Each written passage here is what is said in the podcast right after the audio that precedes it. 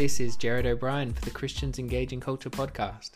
Christians Engaging Culture exists to equip Christians to give faithful answers in everyday cultural conversations and to turn those conversations to the gospel.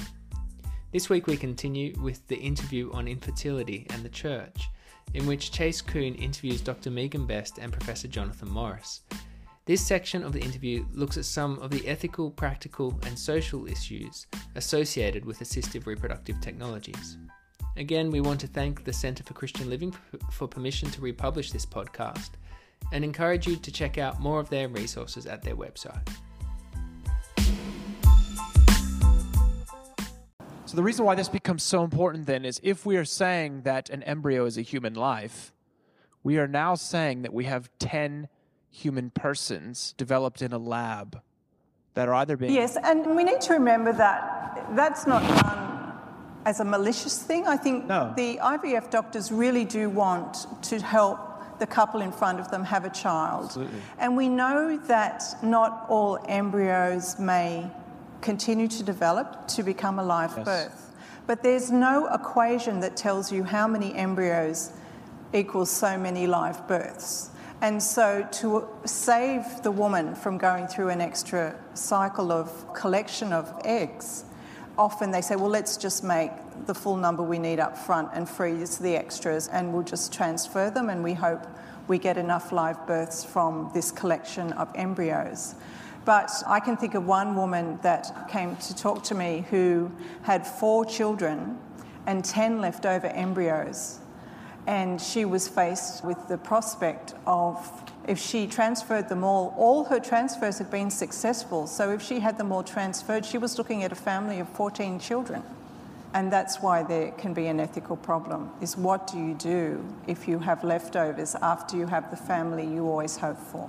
Yes, thank you. I'm trying to bring as much of this into the light as possible, never trying to doubt the intentions, that people are desperately wanting a child, doctors are wanting to give the best chance of success at bringing a child into life. But what we're trying to say is that actually each embryo that is formed is a human life. Mm. And therefore now, what do we do with the other embryos? And what happens to those embryos and therefore those human lives? I mean, one question, to put it starkly, is discarding an embryo the same thing as abortion effectively? Yeah. It may be more difficult emotionally. You have more time to get attached to a child in the womb. Because the baby's growing in your womb rather than in a lab. Rather than in a lab. So you might have a different relationship. But in ethical terms, it's still a human life. Yeah, that's very, very, very strong, isn't it? Now, just moving the conversation a little bit, I mean, I think we feel the weight of the ethical issue now. I think it was already apparent, but it's coming even clearer and clearer. Jonathan, you mentioned before that there is really a marketplace for these things now, and I just wonder, what kinds of things would you help Christians to be aware of? As you started hinting at these things before, what kinds of things would you want Christians to be aware of as they begin approaching something like treatment for infertility in the marketplace? Thanks, Chase. Undoubtedly, I think the decision to engage with one of the larger ART, artificial reproductive technology companies or services, is quite a step. I think those sort of measures that general practitioners and general specialists can offer in terms of, you know, using medication sometimes to help a woman ovulate, or potential interventions that can help increase the quality of the partner's sperm, for instance. You know, those sort of things can be offered by the generalist. So I think the first thing for a couple to consider is the implications of going that extra step, because like all things, I think it's important to put these foundations down prior to engaging with a service that, again, through all good intentions, functions on the fact that the more embryos they produce, the greater the likelihood of success. And it is very difficult, therefore, to put one's own views, values, and considerations forward, when really it's not front of mind for those who are providing care. So I think that what's really important is really to wrestle with these issues. You know, what do you think about the beginning of life? What are my views about the number of embryos if I am to undergo IVF? How many embryos will I be willing to have produced?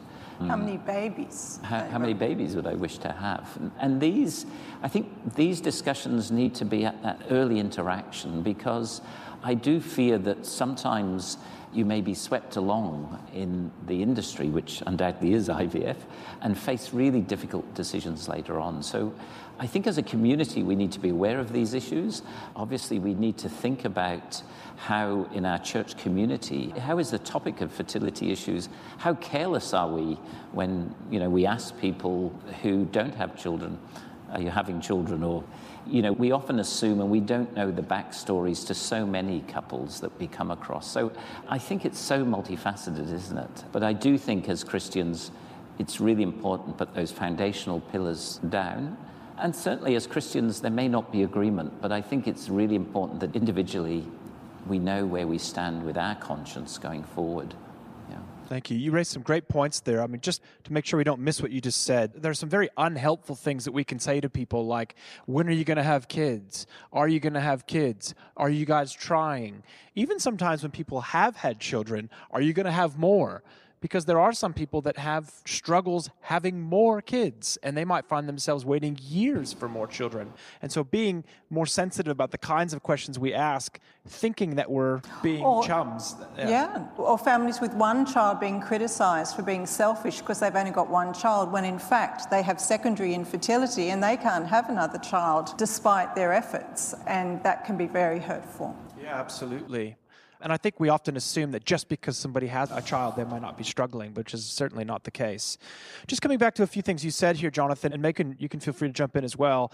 I mean, success rate for IVF, am I right that it's about 25% in a cycle? Is that right? Again, it is contingent on the age of the couple, but overall that sort of success rate is per cycle is correct. Yeah, which is why there's going to be a push for higher numbers of embryos, trying at a better chance of success.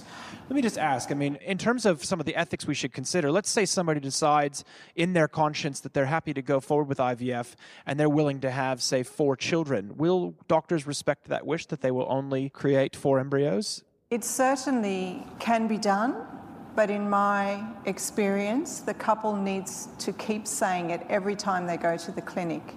People in the clinic, including the doctor, the embryologist, may not really believe you.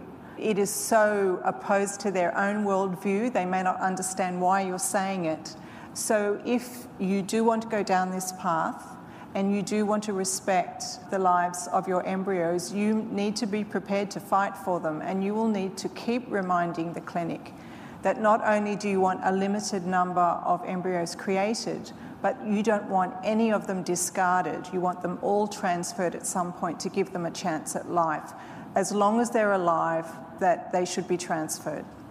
And what, I mean, is it a clear cut then that if we limit the number of embryos we decide to see developed, are there no ethical complications at that point, or are there ethical complications that remain in saying, I'll have 4 embryos?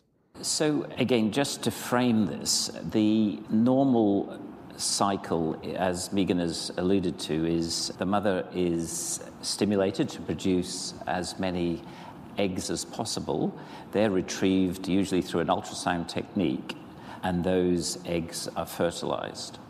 The normal approach is to fertilize as many as possible, to culture those embryos that do fertilize for 5 days to the blastocyst stage, and those embryos are inspected once every day or every second day. And in that process, the embryologists begin to score the embryos such that by day 5, they're deciding which ones they think are worthy of freezing. And the others, because there's fragmentation and there's appearances under the microscope. So normally the conventional view is that around 20 to 40% of those eggs that fertilize are sufficiently high quality that they can be used.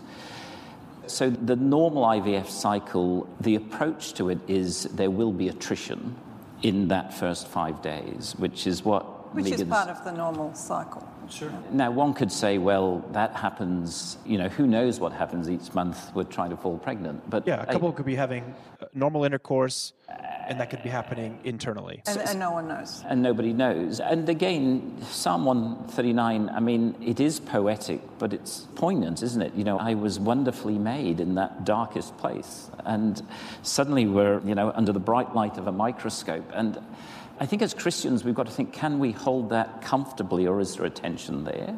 And I think Christians will think differently about that. So the question is the willful production of a number of embryos, recognizing that they will perish, some of them will perish in that first 5 days, is that something that sits comfortably with me, given my view of, you know, what the Bible guides us? Because to me, that's the issue. If the thinking is, well, that could happen naturally, people may find that comforting, others may find that confronting. Yes, something different, I guess, naturally is you have that happen month on month while you're alive internally in your body. If you freeze 4 embryos and something happens to you, those embryos remain even though you don't. So there is always the potential of the embryos enduring longer than even perhaps you or your opportunity to have children implanted in your own womb, I guess. There's all kinds of other complications as well, yes. I think we also need, I entirely agree with what's been said, and I want to say ethically there is a difference between actively deciding to let embryos be discarded and them naturally failing to develop within the body. I think ethically that's quite different, and I just wanted to say that. But I think we also need to remember, as Jonathan alluded at the beginning, is that the whole modern pregnancy industry is now aiming towards making sure only perfectly healthy babies are born. And the way that is achieved is by genetically screening embryos after they've been grown in the laboratory before they're transferred. There's increasing pressure for parents to agree to having genetic screening of their embryos, which is called pre-implantation genetic diagnosis, or PGD. And any embryos which don't have the genetic profile that's preferred by the parents are discarded because of their genetic makeup. And I think that is highly problematic, that we would discriminate against embryos because of their genetic profile. Yeah, that's very helpful. So, I mean, as we're trying to get clearer then on what it might be for Christians to be doing responsibly, is there a firm line we want to be drawing? I mean, do we want to be that prescriptive?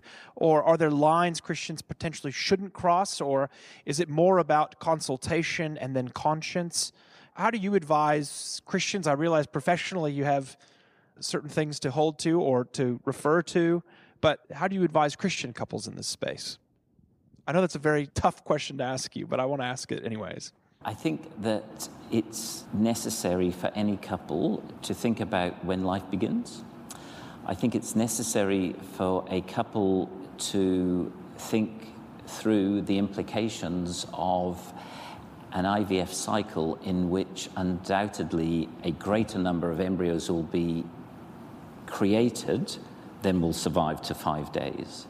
I think it's also necessary to think about any process that results in excess embryos that decisions will be made about.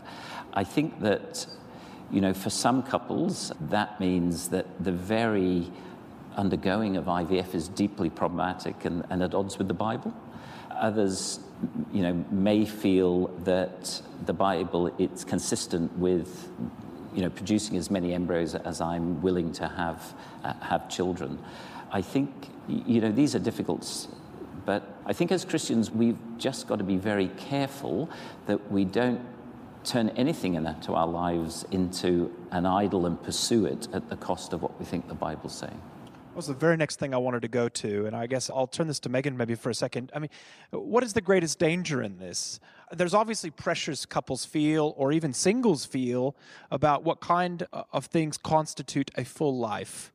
And it's very difficult for each of us to speak on this because we each have children.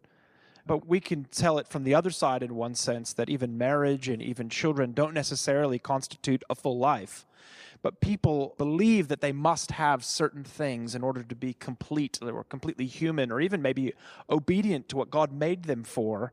Mm. What do you tell couples that feel this kind of pressure, and what is the danger there? I think we need to look carefully at the Bible and realize that you can be a complete human without getting married. You can be a complete human when you're married and don't have children. I think it's all right for couples experiencing infertility, as we're hinting, not to pursue IVF. There is enormous pressure in churches to have a family, to be involved with the children's program, to get the chocolate at the door of church on Mother's Day. We have this expectation that everyone will have families, that this is normal life. I think that we need to realise that you can have a fulfilling marriage without biological children. We haven't even touched on the topic of adoption or foster children. There is an enormous need in Australia for foster parents. And some people would argue that it's more ethical to adopt a child who's needing a home than to even consider having your own children, because that need is so great. How wonderful for a child with no family to be given a Christian home. So I think that it's okay not to go down the IVF path if you're struggling with infertility. And even though it's enormously difficult, I think, to come to terms with the fact that you can't have your own children if that's what you were hoping for, we need to realise that having children is a good, it's a gift from God, it's a blessing, and it's okay to want those things. But it's not okay to want it at any cost, as Chase has already said. And I think we have to remember that sometimes God has plans for us that we weren't expecting. And it's not something we can come to terms with overnight, but sometimes God is listening to our prayers and saying, no, this is not a gift you will be receiving. And we need to grieve that loss and start thinking about what else God might have in store for us. On that note, that's very, very helpful. On that note, I mean, how do we grieve and long together, especially in the face of others having what we want so badly? I mean, this impacts on singles, this impacts on those that are grieving family members or at distance. It especially impinges on people that are desperate for children, sitting next to somebody with a crying baby in the pew or being asked to help at kids' church. Yeah. How are we sensitive in the community? I mean, reflections from your own experience, maybe, or just wisdom. Look, I once just asked a couple. I had a couple in our Bible study who didn't have children, and then eventually the wife said they couldn't have children. And when I had my first child, I just went to her and said, tell me, do you want me to include you? Do you want me to invite you over to the christening? Do you want to be involved with my baby, or is it easy for you if I just don't talk about the baby in Bible study? And she said, no, I want to be involved. I don't want to be cut out of this part of your life. And sometimes I think if we have a more open conversation, there are people. I had a woman in my Bible study group once at ladies' Bible study at church with all the babies, and she said, I just can't keep coming. It's just too hard to see these babies, people having babies all the time when I can't. And she couldn't cope with being involved with the baby. So sometimes I think perhaps we just need to talk about it a bit more and find out how individuals feel, rather than think that all infertile couples feel the same way. Yeah, and keep children in perspective. They're a blessing from God, but there's one author that I read that calls them, for many suburban Christians, for example, immortality symbols. So we celebrate our children as if they are everything. They are our legacy, and we make all of our life about all of our kids and photos and sports and whatever else, whereas there's much more to life even than just child rearing.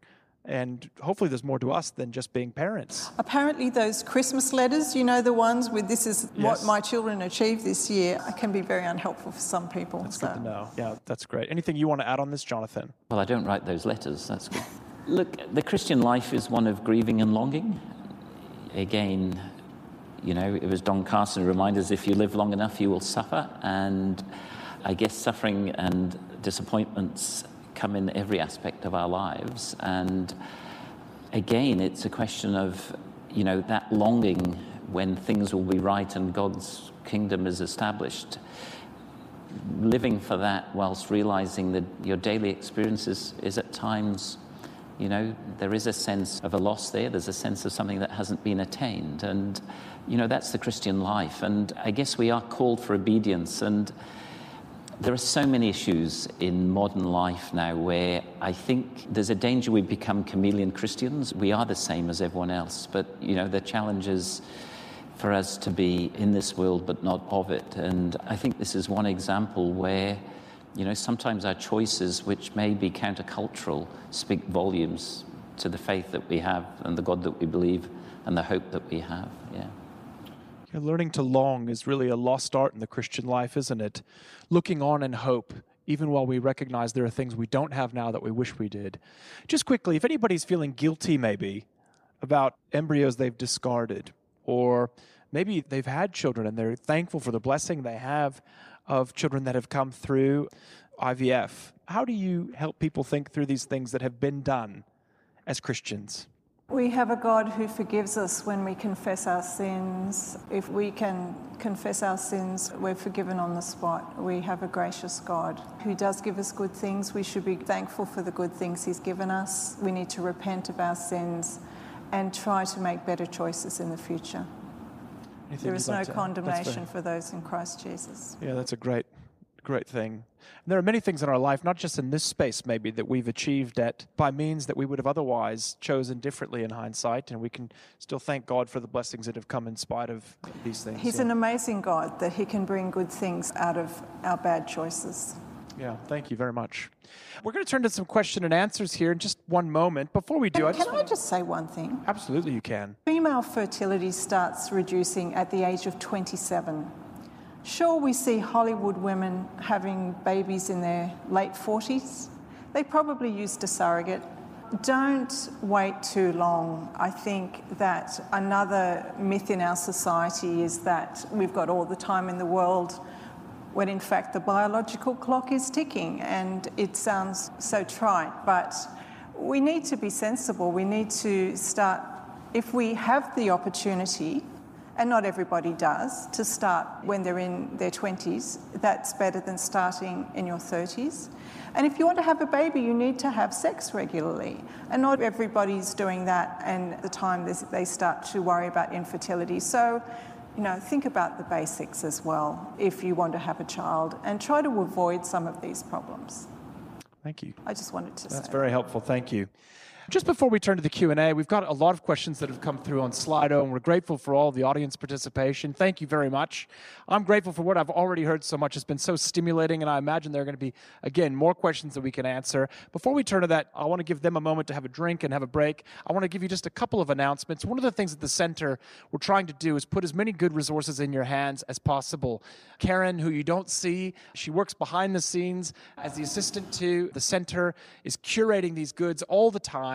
Resources of written format that she's transcribing even from live events like these, blog posts from students and alumni from the college, podcasts that we're running twice a month, and we're very excited about these kinds of resources that we're working very hard to curate. Can I just encourage you to make good use of the Center for Christian Living? Go to our website, ccl.more.edu.au, sign up for our e-news, subscribe to our podcast, and you'll get regular resources from us. And of course, you can always unsubscribe if you're unhappy, but hopefully you'll be very happy.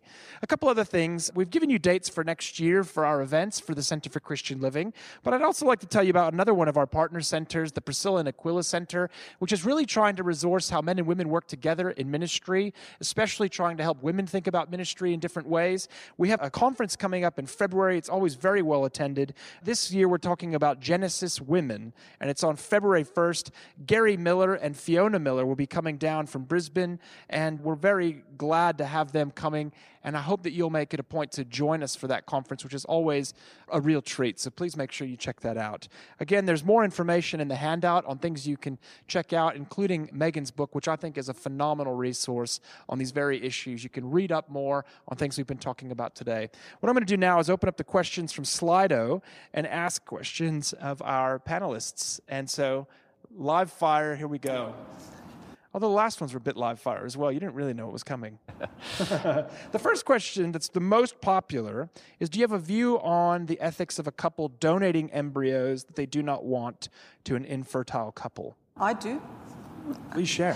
First of all, I think that the situation we've already described, where you have to work out how many embryos may be created for a certain couple if you do decide to go down the IVF track.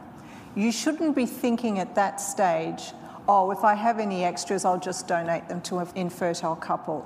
I see donation of excess embryos as what we call a retrieval ethic. It's making the best of a fallen world. Ideally, we would not have unwanted embryos in storage. In Australia, I'd say there's probably at least 100,000 embryos in storage.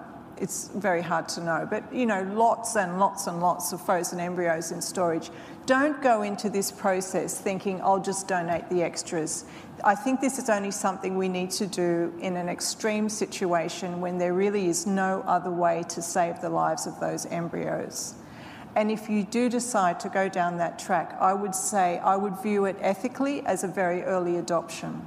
And what happens is you sign the embryo storage over to another couple, and they start paying the storage fees, and then they start going through the system of having the hormones injected into the woman so that her body is ready to have an embryo transfer. And it's a bit cheaper for them because they don't need to go through the egg retrieval and sort of the preparation involved in creating the embryos.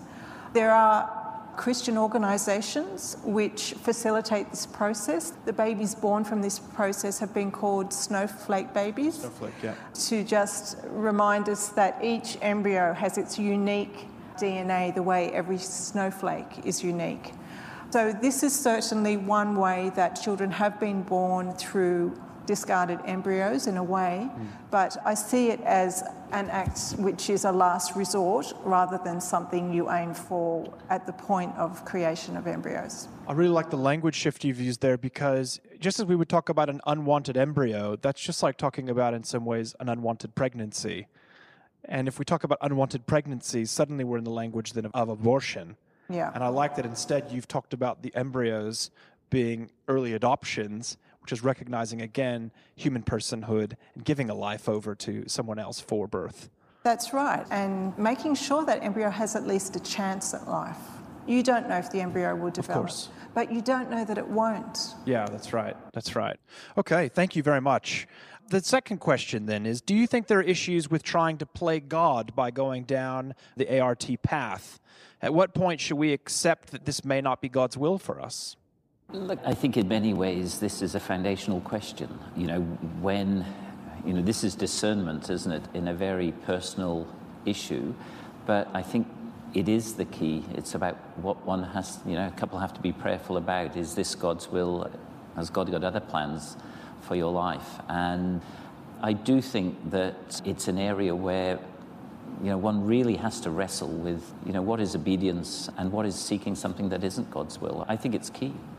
There are a couple of questions here about how we face this as a church family. I think we've tried to attempt an answer to a few of these things, and I hope that will be satisfactory. Just as I go through them, though, can I just offer an anecdote that I've been so impressed with people in my church, in particular singles that are wanting children, or even married couples that have struggled, who have been very open with us about their struggle, and have even said things that are very helpful to them. So I could think of one single woman in our church that we love dearly who says, I love your children, and I love to be around your kids.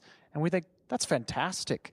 And so she's in our home often, much like a family member, loving our kids, and they love her, and it's a joy for them and for us. And of course, it's not just, you know, being around our kids just to be around our kids, but it's actually to be around us too. It's like part of our family. If we're more open about these kinds of things, then we know how to love each other better and how to be more open and hospitable to one another. And I think that's a really important thing for us, is to keep talking about these things in our church. Next question then. With life beginning at fertilization, what does that mean for early miscarriage and for how we should grieve as Christians? Should this be the same as if we're losing a child that were born at full term? I think that many people grieve even at losing a very early pregnancy, particularly if it's a treasured pregnancy. As I've already mentioned tonight, I think the longer you have a relationship with a child, the harder it is to lose that child. It is harder to lose a baby at term than a baby who is still at a very early embryo stage. But if you knew you were pregnant and viewed that as, you know, once you're pregnant, you're a parent. And if you lose that child, you lose all the hopes that were wrapped up in that baby. And I think it's not just a problem for Christians. I think that throughout our society, there seems to be a conspiracy of silence around miscarriage. And I personally, I've spoken to many women who desperately grieve loss of a baby at the stage of a miscarriage, but felt they couldn't tell people because they weren't really pregnant, or they, you know, it wasn't really a baby. I think by downplaying the humanity of an embryo or a fetus, we're really robbing those mothers and fathers of that opportunity to acknowledge that they were parents and they lost that child. Thank you. That's very helpful. What do we think about single women using ART to become pregnant? I mean, I know a lot of single women feel pressure right now, this is different, I know, to freeze eggs early while they're young because their eggs are healthier, potentially more viable while they're young. But that obviously is then priming them for a particular kind of procedure later in life. But what do we think about single women actually going the full step of ART to have a child as a single parent? So, I mean, with the advent of such technologies, anyone can have a family now. And, you know, there are rainbow clinics who obviously advertise this service to couples in all sorts of different relationships, and single women too. You know, as Christians, we believe that the family unit is a mother and a father, and certainly that's the biblical lens that we would see would help humankind flourish and society flourish. So it's, again, I realize I don't fully understand the struggles that some people who are single have, but ultimately, you know, once we begin to see a child as a commodity, which essentially can be obtained through these means, I think we're missing God's plan for our society and human flourishing. And we have to be very careful, don't we, about the kinds of ways that culture creeps in then, commodification of children or other things. It really is a marketplace that we're being sold things that we want and being told we can have, in fact, you should have. And suddenly I feel entitled to all sorts of things that otherwise may not have been possible. Yes, we have to think about the whole process from the perspective of the child, not just the perspective of the parent or the adult. Yes, of course. That's right. And so you're basically welcoming them into a single-parent home. And we've heard from donor offspring very much in the media that they resent the fact that they don't know who their biological parents are. That's right. Because someone decided that it was more important to have a child using anybody, you know, if they didn't have their own egg or sperm and they had those gametes donated to have a child. But these children resent the fact that there's been a lack of clarity in their biological heredity. So I think when you start to consider the perspective of the child, even more ethical issues arise. Someone's coming back again just wondering, is there an ethical way to go about IVF? I think we all have to be honest in realising that a large number of human embryos were destroyed in the development of IVF. So there are ethical problems in the whole industry because that has been part of the way the industry has developed as new technologies are developed, and now human embryos are used for things like quality assurance and training of technicians. They're destroyed in those processes. So we have to realise that there are ethical problems in the whole industry. But if you are determined, if you think this is the right thing for you, if you were determined to go down this route, as I said, I would get educated up front and find out what is involved in the processes so you can be aware of ethical problems before you go into it. A lot of the ethical problems, such as leftover embryos, can creep up on you without realising. You need to know about it before you start. Pray about it before you start. And only create the number of embryos that you would be willing to have as children. Don't set out without keeping in mind the ethical problems that can arise, or you will be caught out. Also, because the success rate is only 25%, I think starting out you need to have some sense of how much am I going to invest in this? Because one of the things we haven't talked about is the cost of IVF. And it can be financially very expensive, but it can also be enormously expensive in terms of time and relationships. And we need to be good stewards in all areas of our lives, and we need to be very careful that we don't allow the search for a child to be an idol so that other areas of our lives get neglected. you. It's helpful. Anything else you want to add to that? So the question was whether or not IVF, if there is an ethical IVF, can be done ethically. I think it's a personal. I mean, I wrestle with this. Many of our friends have children through IVF. I see many, many patients. You know, up to 4% of the patients we care for are IVF pregnancies. I think, though, embarking on an IVF cycle undoubtedly has a high likelihood of, you know, producing embryos that will not survive those first few days of maturation. And yeah, I guess I personally struggle with that ethically. Thank you. In view of that, what alternatives could be explored as people start to face infertility? I mean, when do you even start talking about infertility realistically with people? I hear it's changing, creeping earlier and earlier and earlier. Look, I think what is diagnosed at infertility at times is impatience. I've been told of people diagnosed with infertility after 6 months of trying, but we know it can take 2 years for, you know, before over 90% of couples get pregnant, it can take 2 years of trying. So I think we need to be very wary of an industry that wants us to come along and start to use their products when in fact being more patient, perhaps things would have happened naturally. Yeah. When something is so wanted and somebody tells you, you can have this, that is such a strong lure, isn't it? It's so difficult. These people are so emotionally vulnerable. Yeah, it's very hard. Yeah, I mean, I think prayerful expectancy certainly has a place. I mean, it's very common to see couples who've gone through IVF technology for their first child who fall pregnant spontaneously. I've seen many, many couples, and it is common. So I think that, you know, Megan's advice is certainly, you know, the idea about planning parenthood for those couples who are in the position to do so is really important. You know, not delaying childbearing is a really important consideration, but certainly not rushing, as say 12 months, 18 months isn't unusual, and I think patience is required. And any alternatives that you explore before getting into the IVF cycle? I think you've given very good advice. You know, sometimes you might have a vitamin deficiency that's stopping you getting pregnant. To see a GP who practices holistically, looks at your complete health. Sometimes the thing that's stopping you from being pregnant's got nothing to do with your reproductive system. It can be a different type of disease that has a treatment, and once you take the treatment, you become fertile and you can get pregnant. So you at least need to screen for those things. You need to aim for a normal body weight.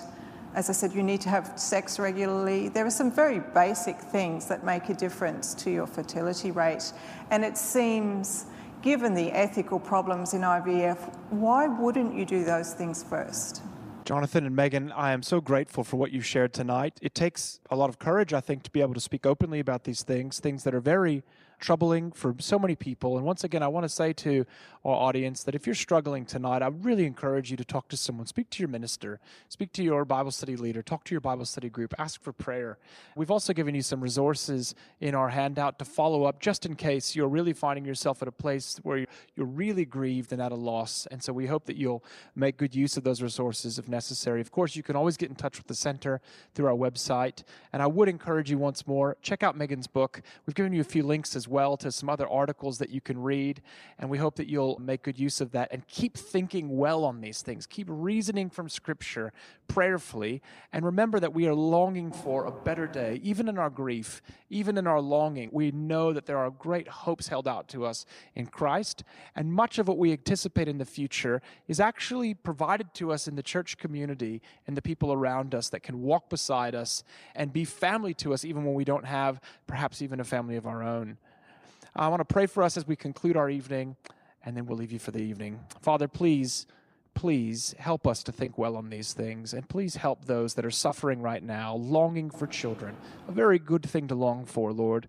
We pray that you'll comfort those that are single and wishing that they had a spouse. We pray you'd comfort those married couples that maybe have been trying and are longing to have a child of their own, those that maybe have children and just can't have another. Please, Lord, bring comfort to them. Give each of us a patience. Help us to keep these desires in their place. Help us to continue to long, but not as those without hope. Let us remember your fatherly goodness and care. And even when we don't have everything we want now, let us know that you still love us and are providing for us. And we pray that you will keep us in faith until that day when we will be united with you and all of your people. We're grateful for the wisdom that's been shared to us tonight. We pray you'd continue to bless Jonathan and Megan in each of their lines of work. Give them courage to stand as Christians in that space. And we pray, Lord, that you would protect life. In Jesus' name, amen. Amen. Thank you all very much for joining us at the Center for Christian Living. We hope you'll keep an eye out and join us again next time.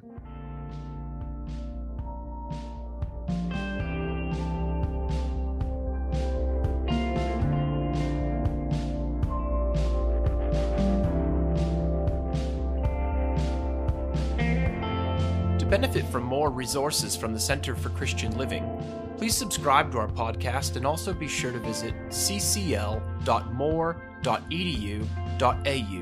where you can discover many articles, past podcasts, and video materials. You might also like to stay current with what's happening through the Center by signing up for our monthly e-newsletter. We always benefit from receiving questions and feedback from our listeners, and if you'd like to get in touch, you can email us at ccl@more.edu.au. As always, I'd like to thank Moore College for making the ministry of the Center for Christian Living possible, and to extend thanks to my assistant, Karen Bielharts, for audio editing and transcribing. Music provided by James West.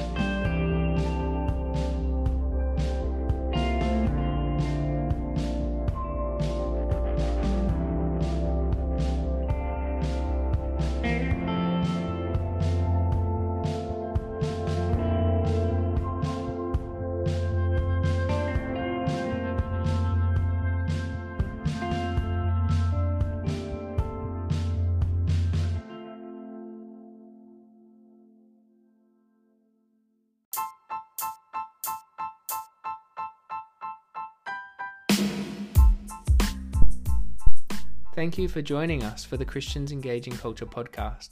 Until next time, remember what C.S. Lewis said. I believe in Christianity as I believe that the sun has risen, not only because I see it, but because by it I see everything else.